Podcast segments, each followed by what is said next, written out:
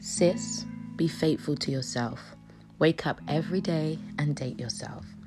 Ooh, it's day two. Are you ready to go a little deeper within? Today, we're going to examine our ideas of love. Like, where did they come from? Where did they begin? Are they adding value to our life or are they taken away from our life? Does the idea what we have of love even serve us? Is it allowing us to be the very, very best version of ourselves? Or is it allowing us to stay stuck in a mindset, in a belief, in an idea that no longer serves us? I'm going to take a moment to share with you just a little bit of my own journal, of my own diary, of my own thoughts, of my own ideas, and then we'll continue the conversation. To be honest, you just got to figure shit out your own way. There is no real wrong and no real right. Sometimes it's just a journey of trial and error and you know what? That too is okay. Lately, I've had this huge realization that maybe we never actually arrive. Instead, we are always learning new ways to be. That's if we choose to. I've won in so many things and I've lost it a whole lot more. But the idea of having it all together, getting it right, of being perfect or constantly wanting to figure it all out, yo, that's what's fucked me up most. I'm a constant work in progress, and actually, so is every decision that I make.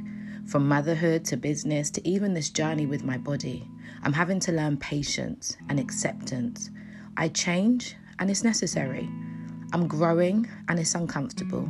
I'm learning, and sometimes that's through pain. But you know what? All of the above is okay. It's a marathon, not a sprint, baby. And you know why I had to write that to myself? Because sometimes it feels like we're on a constant journey and it feels like we're never really getting anything right, or maybe we're never really getting anything wrong, or maybe we're not really doing anything. But I believe as long as we continue to work, as long as we continue to put energy in, as long as we're willing to revisit the ideas that we have of ourselves, we will be able to identify what is going on in our world, what is being created around us. When we can understand who we are at a deeper level, we can understand who and what the world is. So be honest with yourself. How far did you allow yourself to ask who you are? Did you write down, I am a mother, I am a friend, I am a sister, I am, and state your name behind it? Or did you go deeper? Did you say, I am a woman discovering the greatest parts of herself, unraveling the things that have kept me stuck, digging deeper to figure out who I am? I am on a roller coaster of a journey that's called love. My relationships are up and down. I can't seem to get it together. I am a person who is struggling with my finances, or I'm a person who is abundant in all I am and all I do. I'm a person for looking, constantly looking for new ways to improve. I am giving, I am kind, I use my heart to make decisions, I use my mind to make decisions. Like, really, who are you? Did you really allow yourself to tap into your truth? Or did you just write a couple of lines because it was a task that was asked to you? It's day two, and I'm asking you to not only be your truth, not only express your truth, but take time to ensure that you sit with your truth. Sit with your truth constantly, constantly push through and ask yourself, Who am I? And on today, of day two, sis, it's time to raise your bar. It's time to raise your standards. It's time to really tap into really who are you? Because the truth of the matter is, we actually live who we believe that we are. We are living who we believe that we are. So, if we believe that we're successful, we will wake up in the morning and act successful. We will talk successful. Our habits will be those of a successful person. If we believe that we are lazy and nothing ever comes to us, we will walk like the world is against us. We will talk like the world is against us. We will act like the world is against us.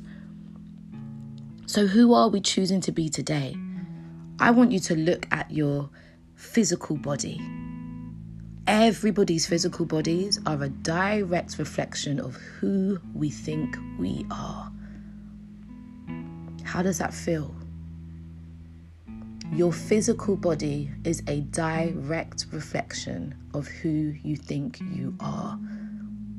So, who are you, sis? Do you believe that you're an athlete, so your body looks like an athlete. So you train like an athlete. So you go hard like an athlete. So you're committed to working out. You're committed to eating healthy. You, you want to know why? Because you understand what those what those kind of habits, the results that they bring.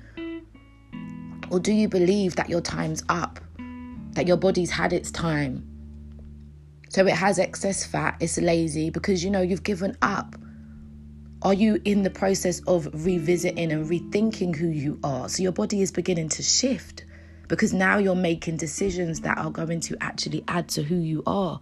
What point of your journey are you at? Our identity defines our standards. So, based on who we believe we are, that's the kind of standards that we will have for ourselves. For me personally, some of you may know me as Coach T, some of you may know me as TT, and I've become a um, a teacher. I've become a person that somebody looks up, that people look up to. And how did I become that person? I became that person by sitting with myself, by deciding to do better for me. And when I decided to do better for me, people around me are now seeing a reflection of those decisions. But what does it mean? It means that when you're an example, that means that you go harder. So, although I may do five or six or seven or eight classes a week teaching other people how to develop their relationship with their self, on top of that, I've got to be constantly re- redeveloping my relationship with me. So it means that I wake up earlier, I go for runs, I do other exercises, I read books because I understand and I believe that I am an example for people and I want to be the best example for people. So, who do you believe that you are? Because that will define your standards. When I first began that journey and I just wanted to dance, I just felt like, oh, I'm okay at teaching. I didn't put much work in, I didn't put much effort in. Because do you want to know why? I just believed I was just me doing my thing. But when you understand that you are a teacher, when you understand that you are a leader, your standards change. So, my question to you is what standards are you defining yourself by? Are you ready to discover what you're capable of? Are you ready to compete with your better self? Not anybody else, just your better self. So today, we are asking the questions to ourselves of what is love? What is love? What is my idea of love? What is your idea of love? How does that add value to you? How does it take away from you? How does it feel? Baby girl, allow yourself to go deep. Allow yourself to really allow the answers to surface. Whatever you ask, allow the first answer that comes to your mind to write it down. Keep a record of these things because as we journey through this 21 days of self love, we're going to come back to these thoughts. We're going to come back to these ideas. We're going to come back to these beliefs. And we're going to figure out where we need to raise our standard where we need to raise our bar. The reflection of love outside of you, the reflection of love around you, is merely just a reflection of the love inside of you. And have you had that same idea of love since you was a child? Has your idea of love changed? Does your idea of love serve you? Baby girl, be faithful to yourself. Wake up every single day and date yourself. Lots of love, Coach T.